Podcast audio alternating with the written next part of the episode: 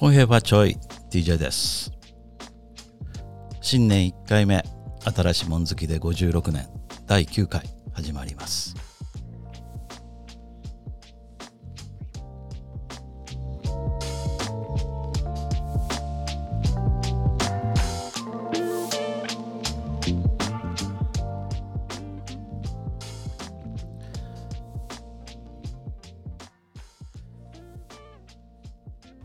月12日金曜日が香港を含む中華圏のお正月だったんですね。ということで、えー、本日2月の22日ようやく新年気分が抜けかけて今日が仕事始めという会社も多いここ香港からお送りします。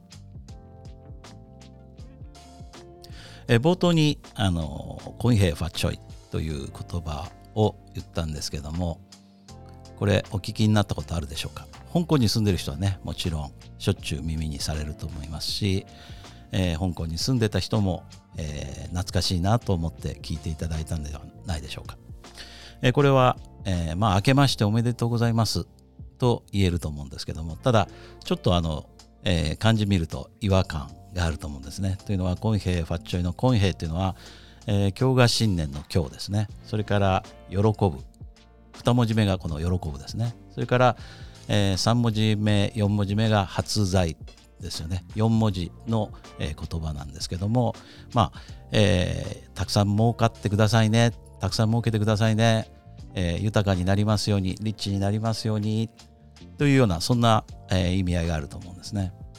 まあ、あの広東省香港人っていうのはですね、まあ、お金が非常に大事と思ってますんで、えー、やっぱり挨拶も、えー、そんな感じ。その辺が、えー、大阪人に少し似てると言われるゆえんなのかもしれないですね。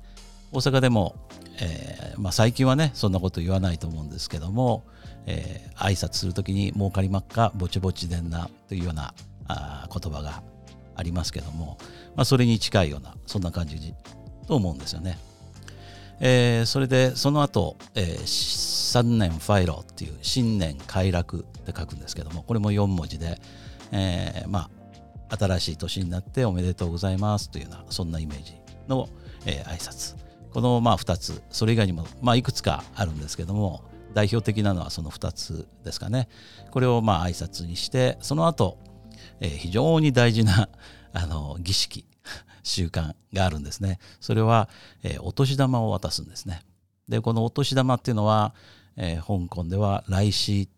って言ったりしますね。それから、まあ、あの他の中華圏では本場をっていう赤い紅赤いって言っても紅ですね紅を包むと書いて本場をって言ったりしますけども、まあ、これを、えー、渡し合うあるいはまあ渡すというそういう習慣があるんですね。で、えー、本場をっていう名前でちょっとわかるかもしれないですけども赤い包みに入れて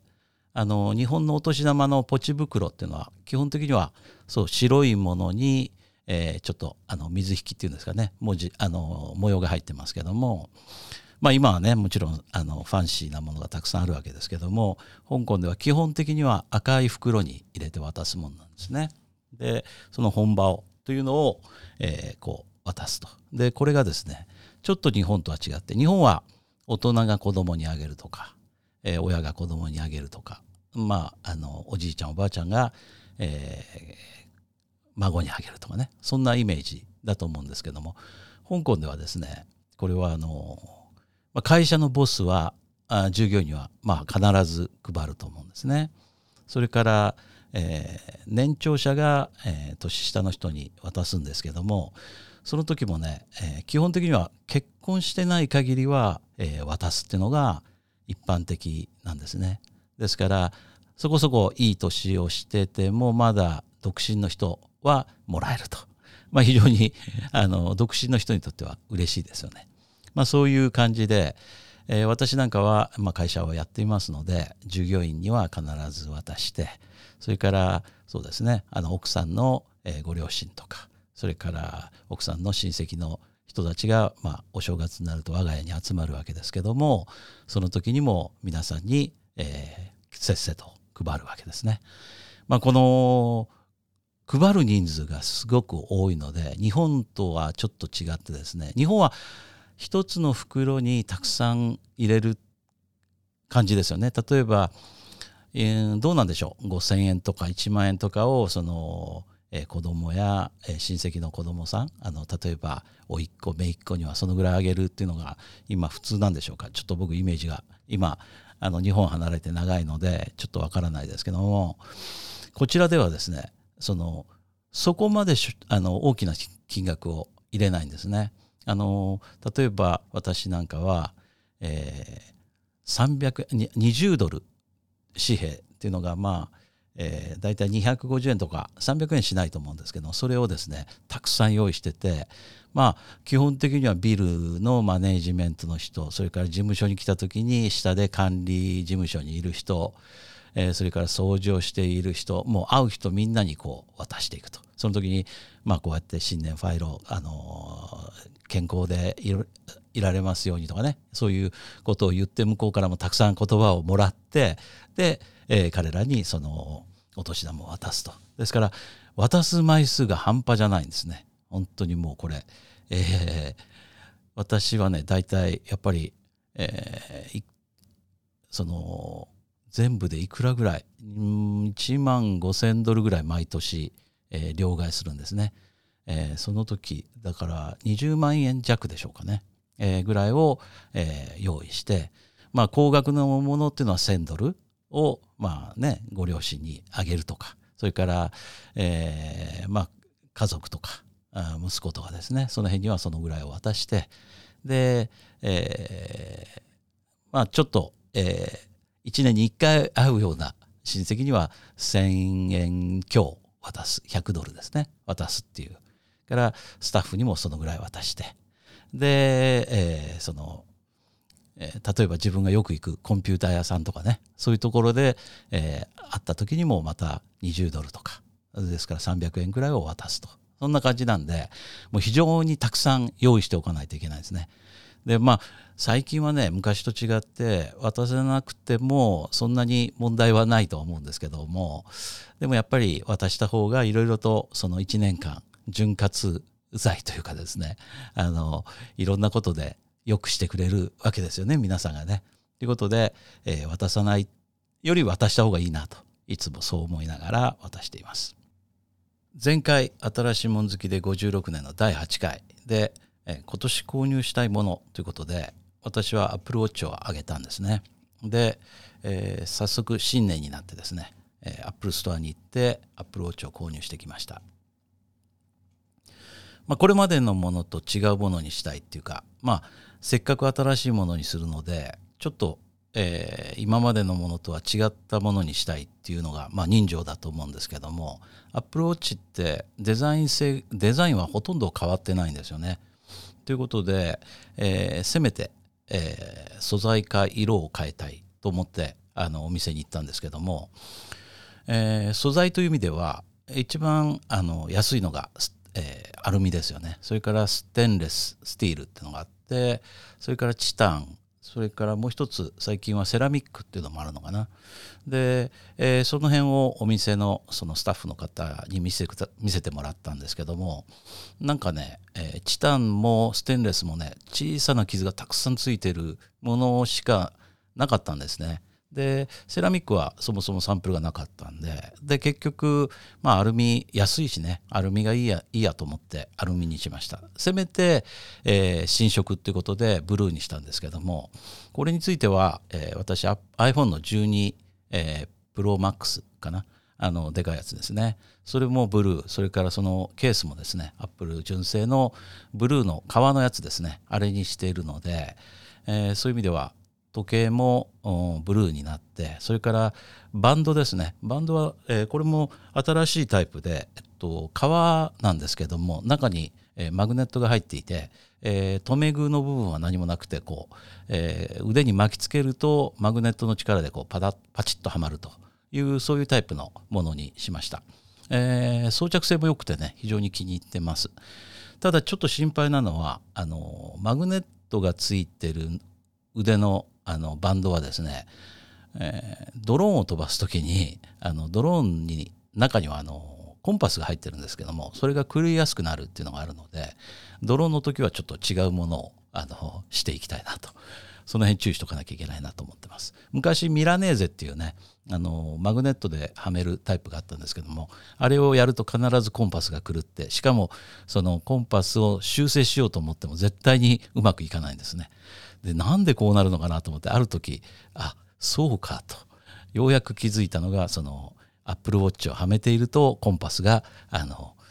えー、キャリブレーションできないとそういうことに気づいてそれから以降外すようにすると一発でキャリブレーションがうまくいくようになったというそういう思い出がありますけども。で、えー、新しくアップルウォッチを買ってまず今ね、えー、一番いいなと思うのはやっぱり次、えー、アップデートで Face ID が、えー、ロック解除の助けをしてくれると今マスクしてると Face ID でロックが解除できないですよねでいちいちちょっと、えー、顔をマスクちょっとずらして、えー、フェイス ID をオンにするかあるいはもうパスコードを入れるというふうにやってるんですけどこれ面倒くさくて特にあの最近は、えー、お金の決済ですよね。えー、クレジットカードとかそういった時にも、えー、Apple あの iPhone でやることが多いんですけどもその時に Face ID をどうしても必要とするんですがお店のそのレジのところでその顔をこういちいち、えー、マスクをずらしたりするっていうのはどうもちょっと嫌ですよね。ということで、えー、次、えー、アップデートがあることによって、えー、アプローチをつけていれば、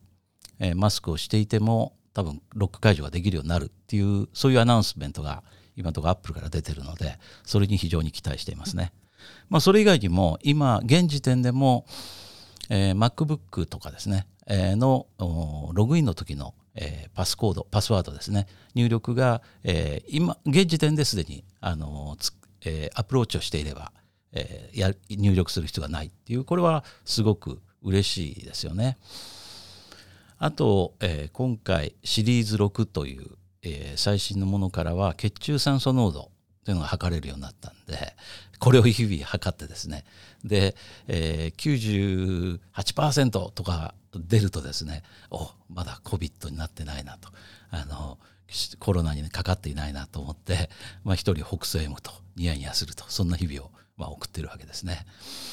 でまあそんなことをね、えー、自慢してたらやっぱりさすが、えー、いつも YKK 師匠が俺も欲しいって言い出しましてで、えー、付き合ってって言われて、えー、先日ですね、えー、先週末かな木曜日だったかなに一緒に、えー、 Apple Store に行って、えー、買ってきました、えー、なんと全く同じ 44mm のブルーの、えー、アルミ版を買ったって完全なおそろということでちょっとおじさん2人気持ち悪いなって感じですけどもまああのー、やっぱ一番やっぱねあのこれまでと違うものが欲しいっていうそういう そのそういう気持ちはやっぱり一緒なんですよね。で、えー、その時にねそうあの接客してくれた女性の店員さんがすごくなんていうかなキュートというかすごくチャーミングな人で、えー、少し日本語が話せたんですね。であの「ありがとうございました」とかねまあ挨拶プラスアルファぐらいできたんであのすごくあのなんかハッピーな新年早々ハッピーな気持ちになってでそのまま、えー、今度2人でスターバックス行ったら今度はねレジのあの接客してくれたお姉さんがこれはねもうその、えー、接客レベルで日本語が話せる人だったんですよ。あの普通に、えー、いくらですよとかね、えー、こうなりますとか全部日本語で対応してくれてこれまた驚いたんですね。えー、まああの「こんにちは」とかね「ありがとう」とかねそういうのが話せる香港の人ってのはもうすごく多いんですね。えー、でも、うん、そのスターバックスのあの女性の店員さんはもうそういうレベルじゃなくてあの普通に会話ができる人だったんでちょっと驚きましたね。えー、このあの皆さんねえっと台湾の人が、えー、日本好きっていうか日本びいきっていうかえー、であるってことは有名な話なんで多分ご存知だと思うんですけども実は香港の人っていうのはまあそれに負けず劣らずというかちょっと台湾の人の日本好きと香港の日本好きとはちょっと違うかもしれないですけどもなんかね香港の人っていうのはまあ一つあの香港人はお金持ちが多いっていうことももしかしたら関係しているかもしれないですけどもとにかくスーパーに行った時にあの日本のものが溢れてるんですよね。まあ、この辺は前もちょっと、えー、前回とかにも話したことあるかもしれないですけども、えー、さっきもねそのこの話題話そうと思ってちょっとニュースで検索してみたんですけどもとね、えー、香港これね2020年去年ですね11月の末のあのニュースなんですけども香港15年連続で最大の日本食品輸出先とで4,000円ぶどうも人気なんていうふうに書いてあるんですね。でそこに書いてあるのは人口香港とは約750万人ですから東京よりも、えー、少し少ないですね少しというかまあ少ないわけですけども、えー、15年連続で日本の農産物を一番あの買ってる場所なんですね。で当然その日本よりもはるかに高い値段でリンゴやブドウやそれから、えー、マンゴーとかね、えー、売られてるわけですけどもそれがねほんと飛ぶように売れるんですよね。あの香港の人っていうのはあのなんていうかな日本の製品に対してあの異常にね信頼性が高いんですよ。その辺があの私があの日本製品に抱くよりもはるかにあの日本製を信頼してくれてるんですね嬉しい反面うんそこまで信用していいのかなって思うことも多々あるんですけどもそんな感じでねあの日本製品をこう愛してくれてるんですね。で台湾の人っていうのはもっともっと文化的なことでこう好きっていう日本好きな人が多いと思うんですね。例えば LINE って台湾ではもうあのすごくメジャーだと思うんですけども香港は LINE は全然メジャーじゃないんですよ実は。で香港だとやっぱり、えー、Facebook のメッセンジャーとかあるいは WhatsApp っていうのがすごく人気があるんですね。あとそうですねそれ以外に、えー、なんだろうえー、まあ、あの中国の WeChat っていうのがあったりするんですけどもその辺があのメッセンジャーとしてはメジャーなんですけど LINE はあんまり使ってる人はいないですね。ただ日本が好きな人なんかはあの LINE を使ってる人もいますけども台湾のような感じではないんですね。その辺ちょっと台湾と香港で違いを感じるんですけどもただ、えー、この間もちょっと話しましたけどもドンキがもう5店舗以上1年間でね5店舗以上できてえー、連日もう長蛇の列であの普通に買い物ができないんですよ。買い物してレジに向かうとレジの前で多分行列30分ぐらい待つっていうのが普通になっちゃってるんでそのぐらいまああのえー、日本製品好きが多くてこの間もねあのいつもよく行くあの私がよく行くあの喫茶店というかあのコーヒーショップがあるんですね。でそこはね売り割りっていうコーヒー店であの売り割りっていうのは大阪の町の名前らしくて私も知らない町だったんであのあの町の名前なんだけどその売り割りコーヒー店っていうのがあってすごくおしゃれなカフェなんだけどケーキとかをね売っててでなんでその名前にしたかっていうとそこのオーナーの人がその大阪の売り割りっていうところで修行をしたっていうことらしくて帰ってきてお店を開く時にその売り割りっていう名前にしたらしいんですよ。でそこで働いてる従業員のあの女性がねあのラテアートをすごくいつも丁寧に作ってくれるんですけども彼も彼女もすごい日本びいきででまあねほんといろんなあの本も日本の本をたくさん読むしそれから、えー、この そのドンキでねあの私はねあの香港のドンキがねちょっと最近嫌だと。なんでかっていうと、そのドンキってのはドンドンドンドンキっていうあの音楽が流れますよね。あれが香港最近は広東語にあの翻訳してその翻訳版の音楽が流れてると。私はね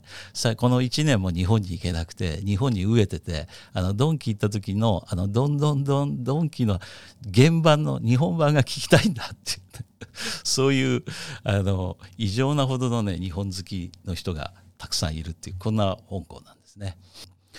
えー、それではねここで一曲聴いていただきましょう、えー、私のね大好きなあの私のドローン映像の中でもよく使ってる、えー、ディラン・シットの Burn Within Sight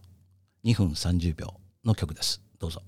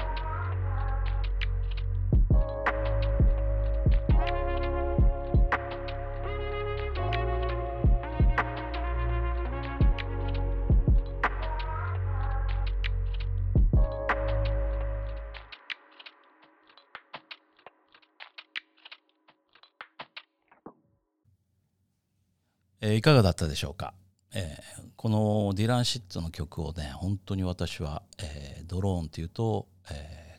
ー、かけてる。そんなイメージですね、え、実は昨日日曜日ですね。もうあの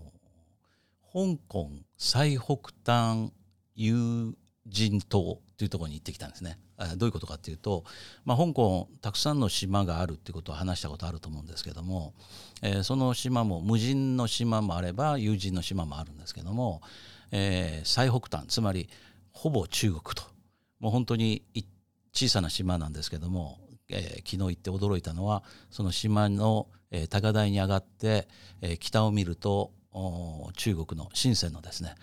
もう巨大なえ、コンテナターミナルがドーンと広がるっていう。もう目の前に見えるんで多分ドローン飛ばすと十分行って帰る行ってくることは、えー、国境越えですね可能だなという、思いに、えー、を抱きましたけどね、まあ、そんなところに行って、えー、ドローン飛ばしてきました。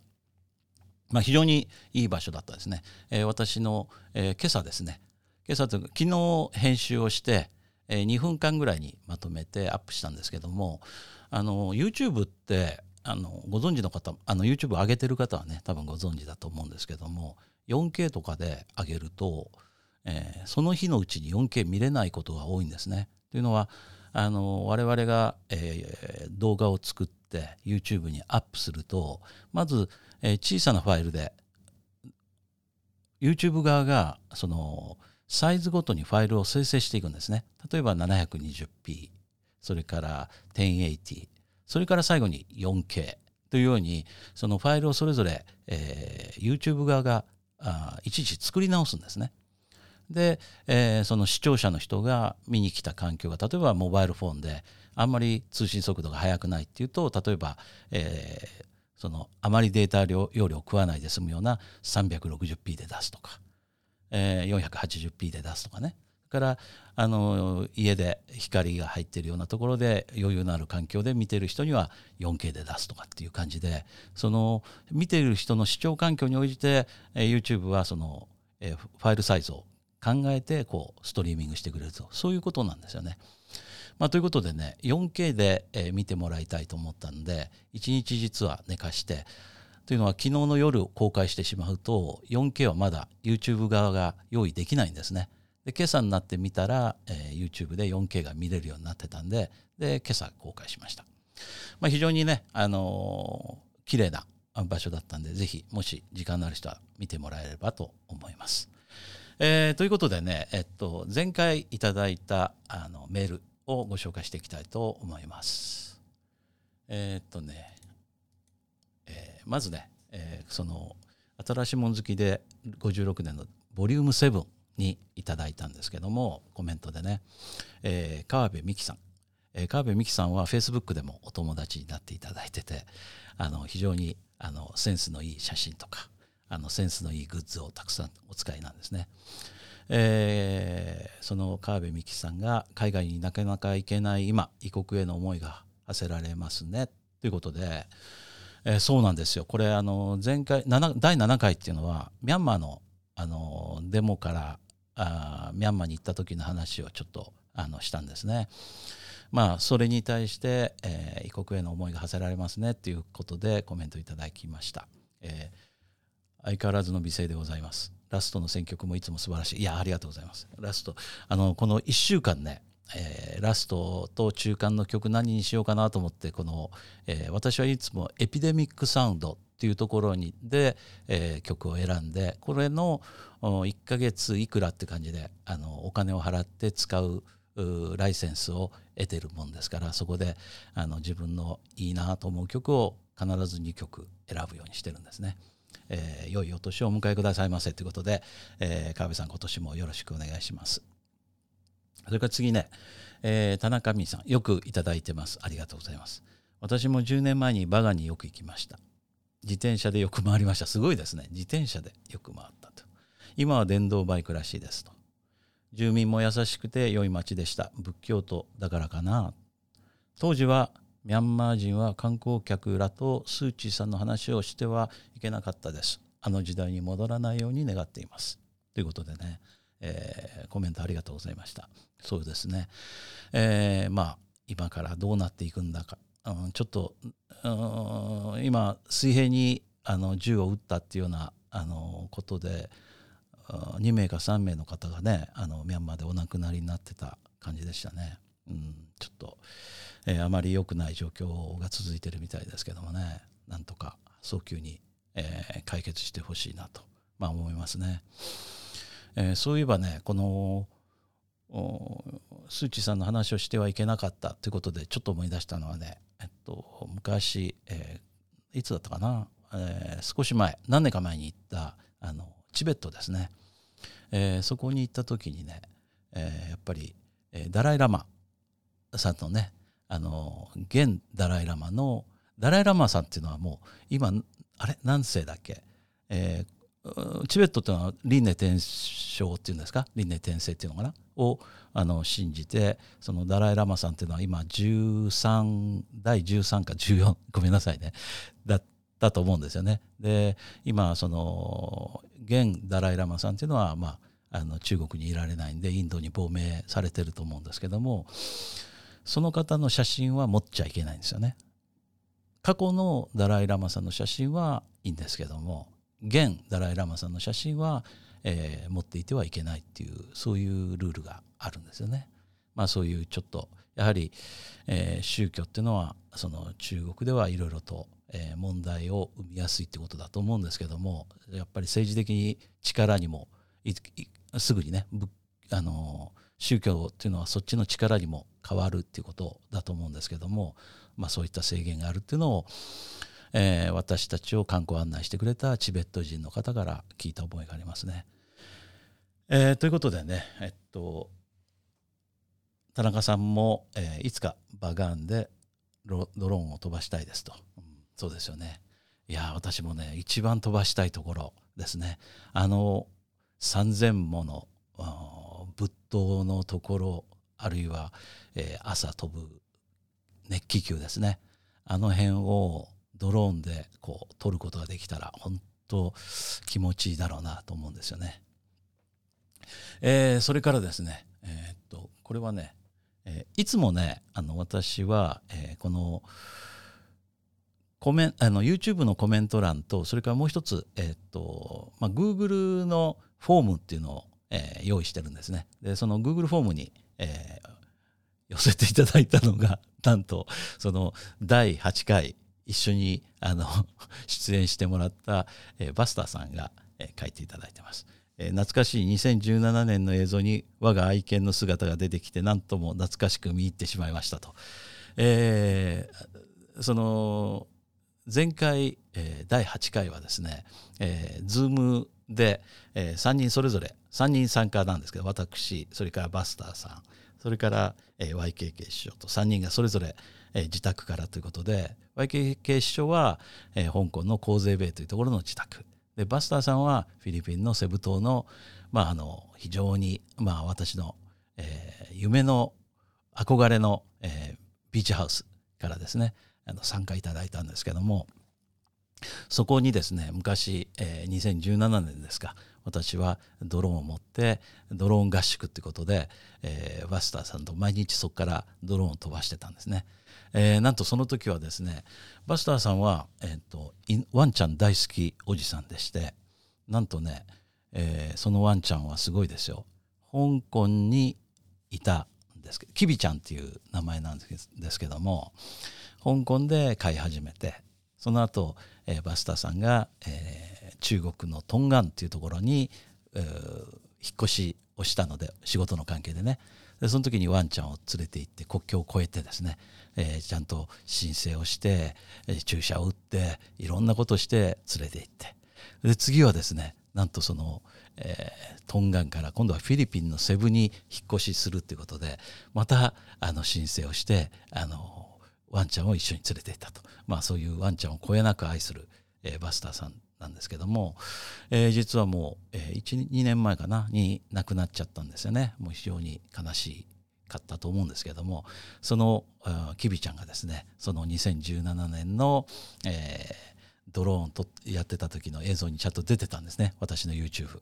えー、もしねそのワンちゃんの姿が見たい方は是非ね前回の、えー、第8回の「えー、概要欄のところに あの私の YouTube の動画がありますのでそこにあのワンちゃんの姿が出てくると思いますんで、えー、それからバスターさんのね素晴らしいご自宅があのそれで見えると思いますんで是非興味あればね見てくださいいや私もいつかああいうとこに住んでみたいなというふうに思ってますね。